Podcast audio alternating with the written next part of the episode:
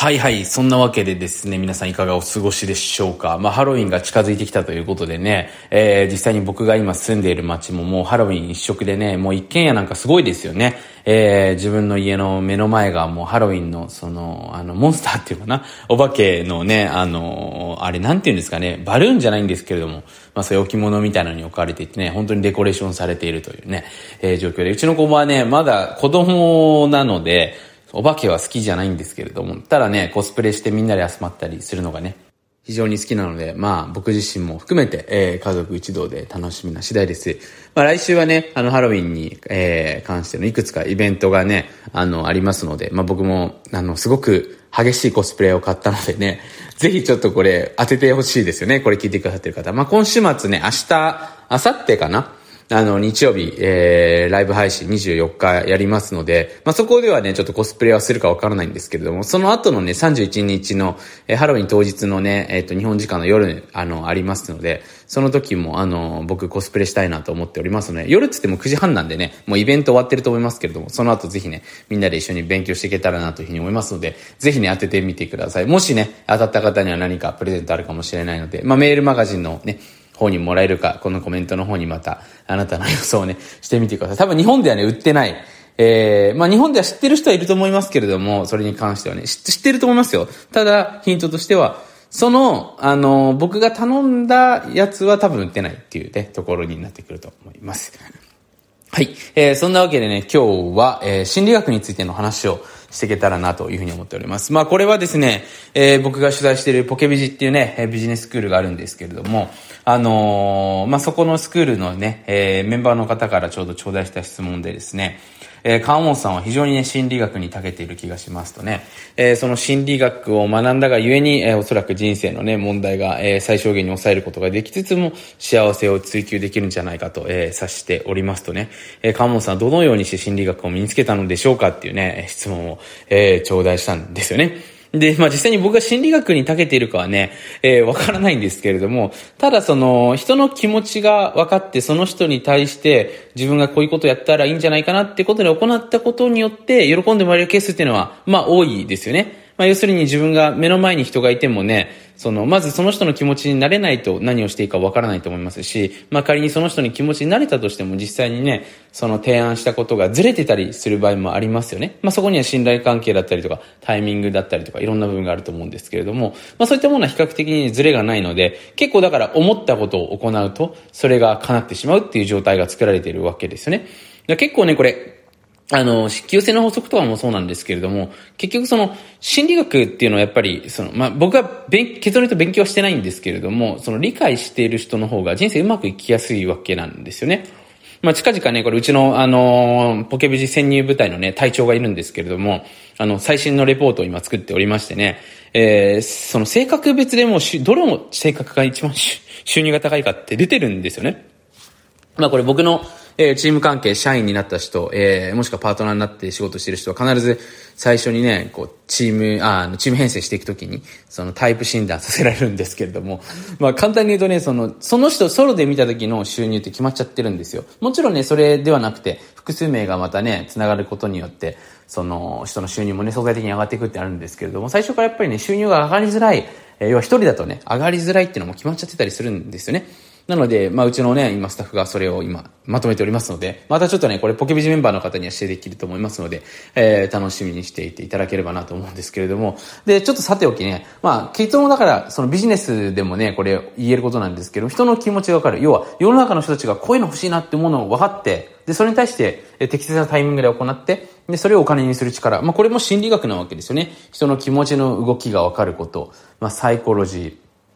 あの、その通りだと思うんですけれども、なので、これをね、どうやって学んでいくかっていうのは確かにね、すごく、あの、視点というかですね、目の付けどころが良いなというふうに思うんですけれども、えー、僕自身はですね、先ほどから繰り返しになりますけれども、何か心理学の勉強したりしたことっていうのは一切ないです。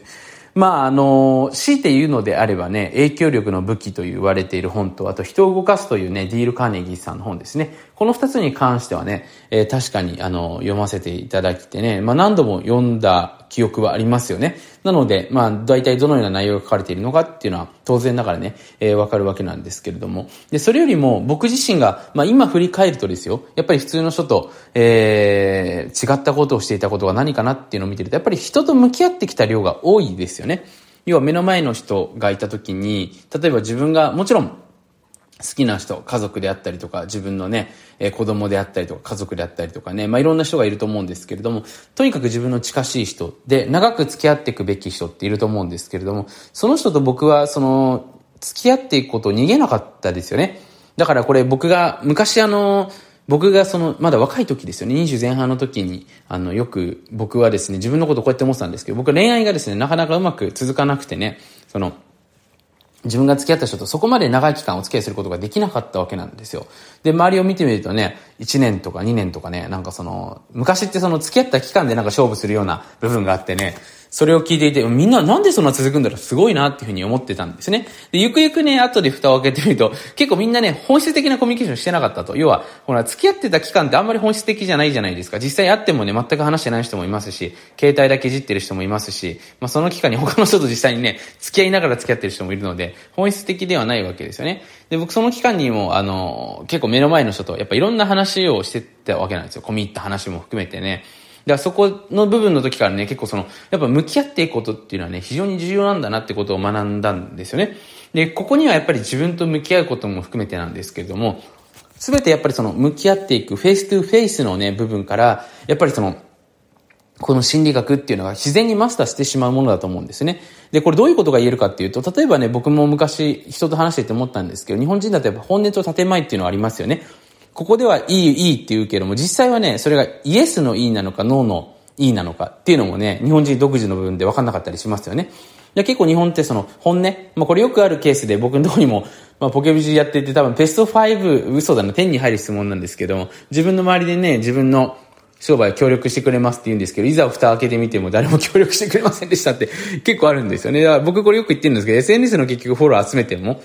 お金をあなたに払いたいフォロワーであれば当然マネタイズできますけど、そうじゃないフォロワー集めても、いくら頑張ってもお金になりませんよって話してるんですけども、これもね、先ほど話した、えー、その本音と建前っていうところもそうな、含めてなんですよね。だからこれ非常に重要になってくるのは、まず目の前の人としっかり向き合っていくことなんですよね。で、そこでしっかりね、その人が何考えてるのか。っていうのがね、分かるようになってくると、あ、なんとなく今こういうことを求めてるんだろうなっていうのが、その最初は意識的に行うわけなんです。それが無意識的にできるようになってくるわけですよね。もちろんそれとは別にね、その日々の気遣い、まあ意識がけっていうのは重要になってくるんですけども、無意識で要は人のことを喜ばせてしまうような状況を作れるのが、実は一番周りの人とね、向き合っていくことだと思うんですよ。で、そこにやっぱりもちろん自分もインクルードされてるわけですよね。ただね、その自分だけを優先にしてしまうっていうのはちょっと違くて、まあここ最近だとね、その、なんか自分を満たしていくっていうところにフォーカスをしてね、どうしても仕事とか、あの、日本の環境下で見ていくとね、その、自分のことなかなか理解してくれたりとか見てくれる環境っていうのはないので、自分ファーストなね、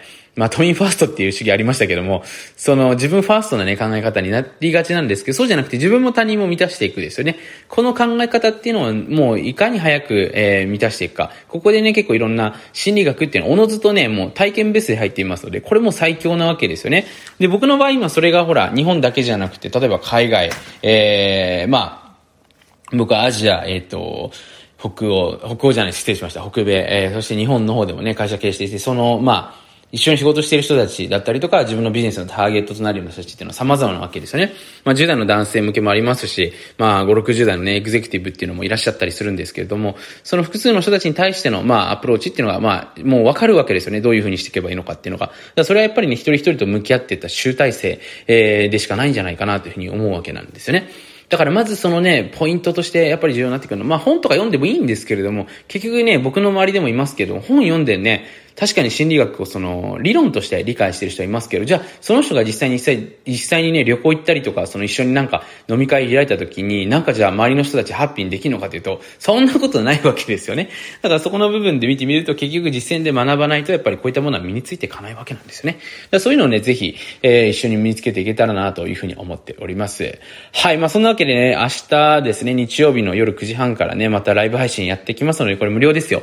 えー、ぜひね、ここにリンク貼っておりますので、一緒に勉強していけたらなと思いますし、また新刊の方のね、キャンペーンですね、えー、こちらも、えっ、ー、と、あと、来週いっぱいでね、終わりになりますので、ぜひ、えー、早めに参加してみてください。それも URL 貼っておきます。